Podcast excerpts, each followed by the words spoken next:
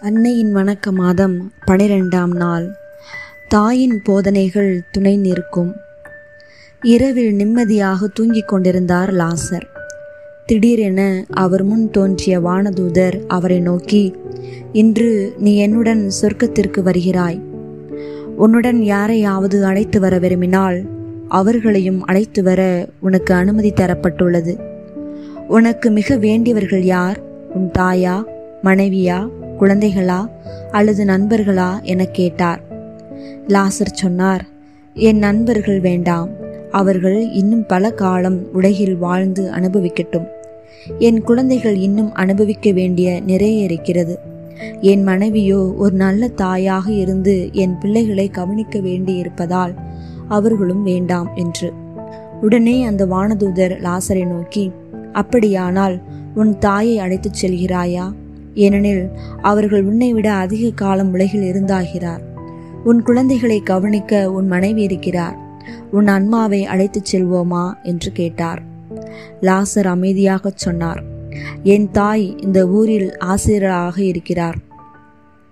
என்னை நரகத்திற்கு அழைக்காமல் ஸ்வர்க்கத்திற்கு நீங்கள் அழைப்பதற்கு என் தாயின் வளர்ப்பு முறையே காரணம். அவர்கள் இன்னும் சிறிது காலம் உலகில் இருந்தால் இன்னும் நிறைய பிள்ளைகளை நல்லவர்களாக உருவாக்குவார்கள். எனவே என் தாய் இங்கேயே இருக்கட்டும். என் தாய் இதுவரை எனக்கு கற்றுத்தந்த நல்ல விடயங்களை விஷயங்களை மட்டும் எனக்கு துணை. என்னுடன் எடுத்துச் செல்ல அனுமதியுங்கள் என்று முடித்தார் லாசர். மரியே வாழ்க. மரி என்னையை அன்பு செய்யுங்கள். உங்கள் அன்றாட வாழ்வு போராட்டங்களுக்கு தேவையான அனைத்து அற்கொடைகளையும் அவர் உங்களுக்கு பெற்றுத் தருவார். ஆண்டவரை துணை என கொண்டவர்களின் வாழ்வில் தோல்வி என்பதோ துக்கம் என்பதோ கிடையாது.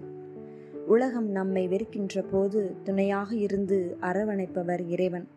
அன்னை மரியாவை வழிநடத்தி வந்த இறைவன் இன்று துன்பப்படும் ஏழை எளிய மக்களுக்கு அன்னையை வழித்துணையாக தந்து மன உறுதி தருகின்றார். ஆம். அன்னையின் வழித்துணை வல்லமை நிறைந்த துணை வலிமையூட்டும் துணை தட்டி எழுப்பும் துணை. அவர் நம் துணை அருளின் துணை. இரக்கமும் நன்மைத்தனமும் நிரம்பி நம்மை தழுவும் துணை. மரியே வாழ்க.